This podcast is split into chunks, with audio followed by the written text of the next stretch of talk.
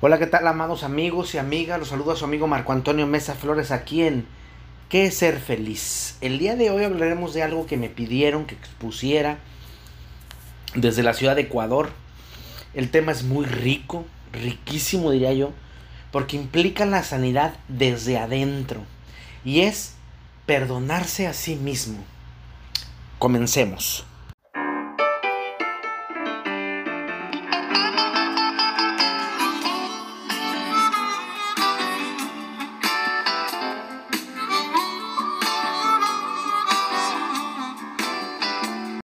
La palabra perdón viene del latín per, que nos indica una acción completa y total, y la palabra donare, que quiere decir regalar. Entonces el perdón no es simplemente dar, sino que es algo más profundo. Es un regalo completo y total de aquel que perdona. Si vamos a profundidades de las cosas, perdonar es cuando un acreedor le regala toda la deuda al deudor y este queda exento de aquella de la cual debía, es decir, ya no debe nada.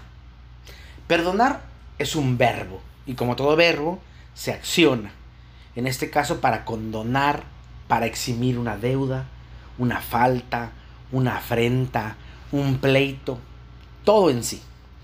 Por eso el perdón es una cosa magistral y solo para valientes. El perdón, como cada decisión, acciona el cerebro y el cuerpo en sí mismo. Sin embargo, el perdón puede ser muy complejo, pues lleva heridas emocionales que están abiertas. El pastor anglicano Desmond Tutu y la misionera Elizabeth Elliot promocionaron una campaña llamada Campaña para la Investigación del Perdón. En el año de 1998, la Fundación John Templeton otorgó becas de investigación para el estudio del perdón a 29 eruditos. Esto para saber los efectos del perdón en cuerpo y alma. Y encontraron que la persona que más gana en estos casos es la que perdona. Algo que muchas veces le digo a mis pacientes. Se perdona o perdonas por ti.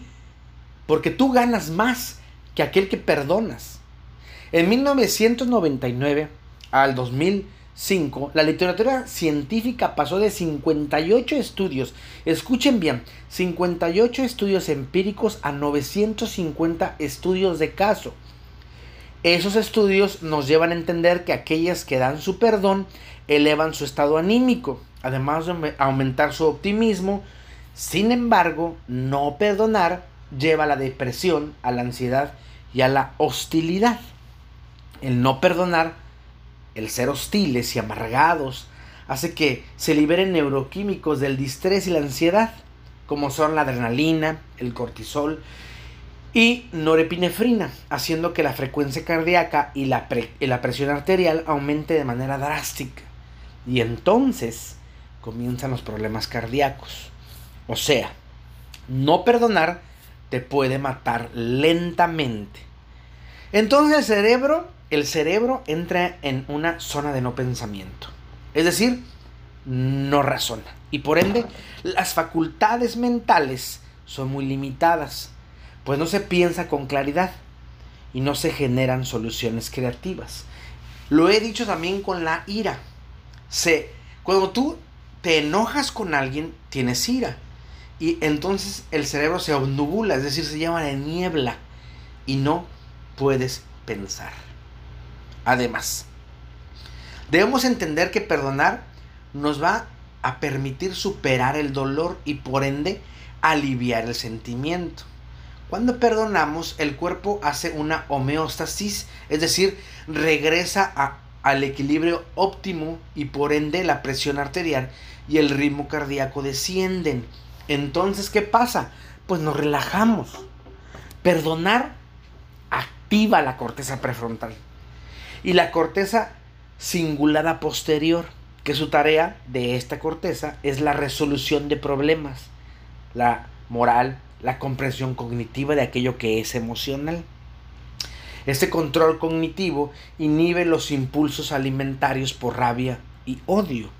El pensamiento superior permitirá dar nuevas interpretaciones a aquello que ocurre en nuestro marco social, y al mismo tiempo nos va a dar nuevas posibilidades, al grado que aquellas vivencias nos hará convertir aquel evento doloroso en algo que ya no es tan molesto, ni de manera mental, ni de manera emocional.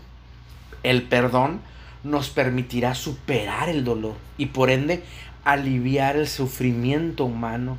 De igual forma, ayuda a superar cualquier situación de distrés, desde lo psicológico y neurológico hasta lo físico y lo mental. El cerebro se activa como una fuente de alivio del dolor a través del perdón y la aceptación. Y fíjense que dije el dolor y no el sufrimiento, pues el sufrimiento es imaginario. Si no me creen, pueden escuchar el podcast 39 en ¿Qué es ser feliz? El sufrimiento es una mentira pasado presente, así se llama, que también pueden leer en www.marcoamesaflores.com. El sufrimiento es una mentira pasada presente. O pueden verlo en YouTube o en las páginas de Spotify, Anchor. Toda aquella idea de que el sufrimiento es parte nuestra es mentira. El sufrimiento es una opción que podemos quitar de nuestra vida. La realidad es que cuando dejamos de sentir cosas malas por aquello que nos ofendieron o nos dañaron y comenzamos a sentir emociones positivas por esas personas, experimentamos cambios fisiológicos de manera real, momentáneas, que harán que nuestro cuerpo-mente se vuelvan a equilibrar, lo que llamamos homeostasis. Tampoco podemos olvidar que el perdón no ha servido. El perdón sirve y servirá para la buena convivencia con las demás personas. Sin embargo, perdonar no es olvidar, es liberar el dolor. Y al liberar el dolor no quiere decir que me debo tomar una taza de café con aquel que me ofendió o frecuentarlo. No. Liberar el dolor es dejar que aquella situación me siga haciendo estragos en mi vida y dejarlo ir. Pero si esa persona me sigue afectando, también dejarlo ir. Lo que sucede hoy día es que hemos dejado de ser seres humanos. Y sí, nos hemos regresado a nuestra bestialidad. Y añade a esto la cultura de hoy, que es baja en empatía, baja en perdón, baja en compasión por todos los demás. Al grado que si alguien hace esto, ser empático, compasivo y perdonar, se le tacha como pusilánime, tonto, insensato, débil y hasta sumiso. No contentos con eso, se le hace bullying o moving. Entonces, ¿qué hace el ofendido? Estigmatiza, denigra, señala y hasta asesina socialmente al ofensor, volviéndose aquello que tanto juzga, porque es más fácil no empatizar, no perdonar al ofensor, que perdonarlo. Y hasta aquí hemos hablado de alguien que nos hizo una ofensa, pero ¿qué de nosotros que nos ofendemos a diario? ¡Ah, no lo creen! Recuerdan cosas como, soy un inútil, no sirvo para nada, estoy gorda, estoy gordo, estoy feo, estoy fea, tengo cuerpo de rotoplas, por eso nadie me quiere, me odio, me vuelvo a odiar, ojalá me muriera, y un sinfín de palabras que nos decimos para poder lastimarnos. Todos y todas en alguna ocasión nos hemos causado daño por no saber perdonarnos a nosotros mismos. Y eso que vivimos con nosotros mismos. Ya lo he dicho más de una ocasión. Cuando doy una conferencia y les pregunto, ¿les gustaría vivir con alguien como ustedes? La gran mayoría, el 95% de las personas dicen que no. Pero no se dan cuenta que viven con ellos todos los días. Todo el día. Este tipo de mentalidad resta salud. No solo mental, sino física, espiritual. Y de ahí comienzan también las enfermedades somáticas. Tanto no perdonar como no perdonarnos nos amarga y por ende nos sume en separación, en odio, en rencor, en alejamiento de todos, incluso de uno mismo. Por eso es que mucha gente no puede estar sola, porque no se siente ni con ellas. El perdón como el amor es algo completamente racional. Luego entonces, pues es una decisión. No se puede decir, no puedo perdonarlo, porque eso es una gran mentira en sí misma. Debemos aceptar, no quiero perdonarlo. Y sin lugar a dudas, va a comenzar el camino a la libertad. Existe un gran desafío cuando alguien nos ha dañado o cuando nosotros mismos nos hemos dañado tan profundamente. Cuando el dolor aparece y también parece que carcome los huesos y nos repite una y otra vez taladrando nuestro cerebro. El error que otro o que yo mismo cometí hacia mí. Es entonces cuando el perdón es muy necesario. El doctor Robert Enright, colaborador de la Campaña de Investigación del Perdón, describe un modelo teórico del perdón dividido en 4 partes. Número 1. Descubrir la ira y la exploración de cómo la ofensa y la furia ayudan al cambio en el estado de salud. Y, por ende, la visión del mundo. Buda decía, aferrarse a la ira es como aferrarse a una brasa candente con la intención de tirársela a otro. Tú eres el que se quema. Fíjense y escuchen. Aferrarse a la ira es como aferrarse a una brasa candente con la intención de tirársela a otro. Tú eres el que se quema. ¿Te das cuenta? ¿Te das cuenta que cuando nosotros no descubrimos que estamos haciéndonos daño, pensamos que aventándole una brasa caliente al otro, realmente le haremos daño cuando nosotros somos los que nos estamos quemando la mano? Número 2. Decisión.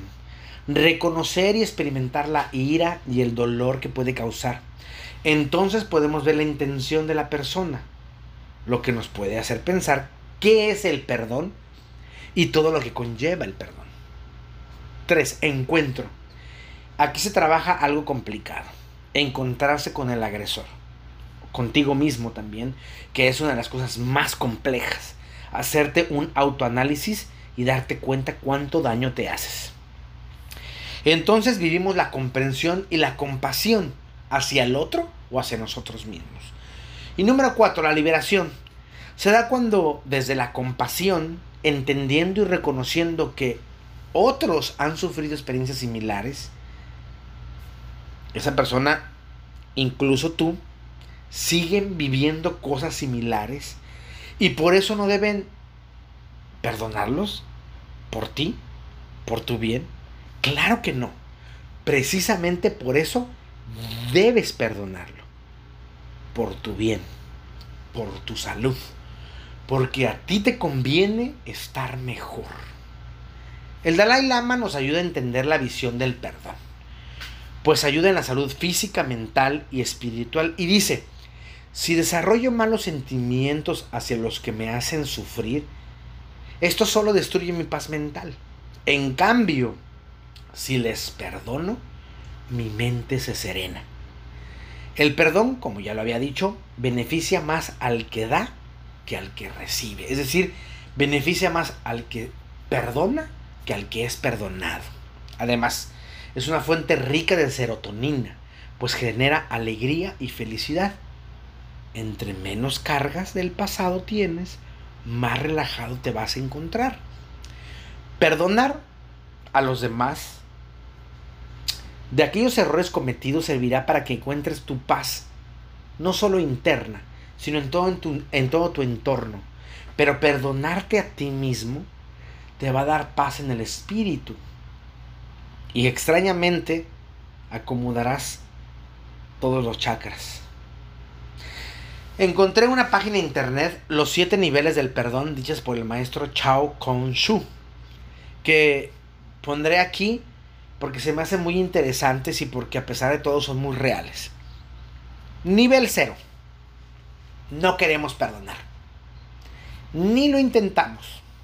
Ya sea a un agresor o nosotros mismos. Pensamos en el error una y otra y otra y otra vez. Nos desgastamos en todas las maneras posibles. Ya lo había dicho yo, en libros y en podcasts. El amor y el odio son la misma decisión. Es lo mismo, pero en sentidos contrarios. Se necesita la misma energía para amar que para odiar. Pero una es positiva y la otra es negativa. Porque el amor es una decisión. Pero odiar también es una decisión. Y perdonar también es una decisión. Entonces nivel cero es no perdono a nadie y me vale. El nivel 1. En el momento de morir. La persona reúne a toda la gente antes de morir. O los busca. Y entonces los perdona o les pide que lo perdonen. La vida es posible que él la haya vivido en un caudal de amargura, resentimiento, odio, rencor. Y todo por no perdonar a tiempo. Pero cuando se trata de mí mismo, ¿qué? Pues más fácil. Como no te perdonaste tus errores, te la pasaste jodido toda la vida. Triste, ¿no? Nivel 2. Después de varios años, te das cuenta que mantener la ira y el resentimiento solo te daña a ti. A veces la persona que te causó daño ni se dio cuenta o está inconsciente de lo que él hizo. Lo mismo pasa cuando no te perdonas un error del pasado. Solo te desgastas y no te dejarás avanzar de manera óptima. Perdonar es liberar el dolor y poder avanzar con gusto. Nivel 3. Después de algunos meses. Fíjense qué interesante. Primero fue, no me importa. Luego fue, cuando me voy a morir. Después fue, varios años antes, ¿no? Ahora hablamos de algunos meses. Aquí, si te das cuenta, la madurez empieza a crecer. El chakra corazón se está desarrollando. No se puede mantener ni la ira ni el resentimiento. Al menos no por unos cuantos meses. Perdona y sigue caminando. Lo mismo cuando es un perdón hacia mi persona. Se castiga unos 2 o 3 meses y después se perdona y a seguir. Nivel 4. Después de unas pocas semanas. Este nivel es un poco más avanzado. Porque no se atan tanto al tiempo y liberan el dolor lo más rápido posible. Ya sea hacia el agresor o hacia uno mismo. El nivel 5, después de unos pocos días. Cuando perdonas en unos pocos días es porque ya estás familiarizado con el perdón. Y has experimentado sus efectos en tu vida. Sin embargo, todavía hay que madurar más y desarrollar el corazón a un nivel superior. Nivel 6. Después de unas pocas horas. Este nivel no toda la gente lo puede practicar. Y menos todo el tiempo. No importa el evento desagradable o tu error. Tu chakra plexosolar trabaja de forma errática. El resultado es que se experimentan muchas emociones bajas negativas. Es muy normal sentirse herido.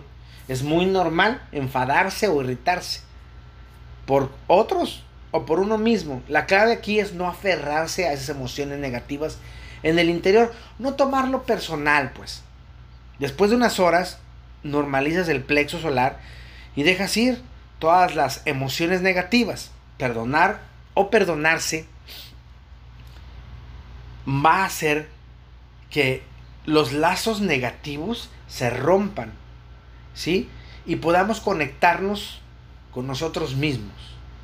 Si tú no perdonas, los lazos negativos se pueden conectar con la persona a la que no perdonas, o contigo mismo, o con el error que tú cometes, y no va a traer calma. Si tú perdonas, liberas, va a traer calma, va a traer felicidad, va a traer paz. Nivel 7 y último. dentro de unos minutos. Alcanzar este nivel habla de una madurez increíble y un conocimiento de uno mismo trascendental. No es posible no irritarse, tampoco ofenderse. Somos seres humanos y lo que nos digan nos lastima o nos libera, pero debemos dejarlo de ir en pocos minutos por nuestro bien, por nuestra salud mental, física y espiritual. El perdón es la clave para vivir en plenitud.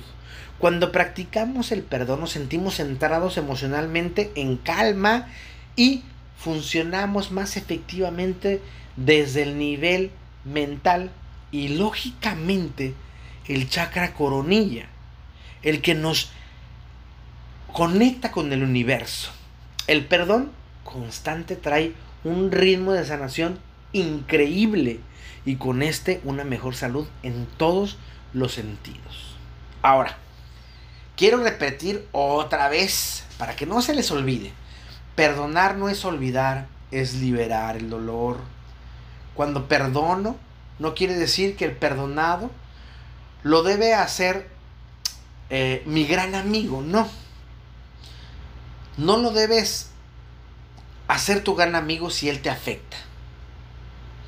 Si él te afecta, lo dejas ir. ¿Por qué? Porque es una persona que te hace daño. No importa que sea mamá, papá, hermanos, amigos íntimos, pareja. Lo dejas ir porque me hace daño.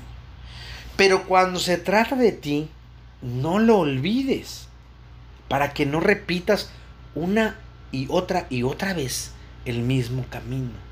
Tú ya conoces el camino y los baches. No los vuelvas a tener que pisar y serás genialmente feliz. Quiero terminar con unas palabras de Ana Mor.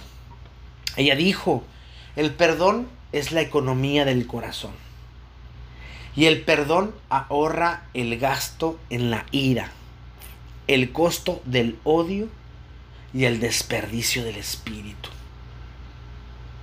Por lo demás, amigos míos, los dejo, pero les mando un abrazo enorme, sanador, muy nuestro, lleno de perdón hacia nosotros y hacia aquellas personas que nos hicieron daño.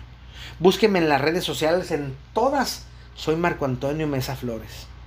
En Facebook, mi foto de perfil es Buda, Jesús y Krishna en un puente, y la foto de atrás es un letrero muy divertido de advertencia. En Instagram y Twitter es una foto mía con una camisa azul de Kanash en el lado izquierdo. También pueden leerme en mi blog Pregúntale a Marco en www.marcoamesaflores.com. Repito, www.marcoamesaflores.com. Pueden mandarme algún mensaje en mi correo electrónico reverendoczy@hotmail.com. Y son muy buenos para la lectura. Tengo una columna, Camina Conmigo se llama. Está en www.primeravueltanoticias.com, en la sección de opinión. Y recuerda bien, mi voz irá contigo.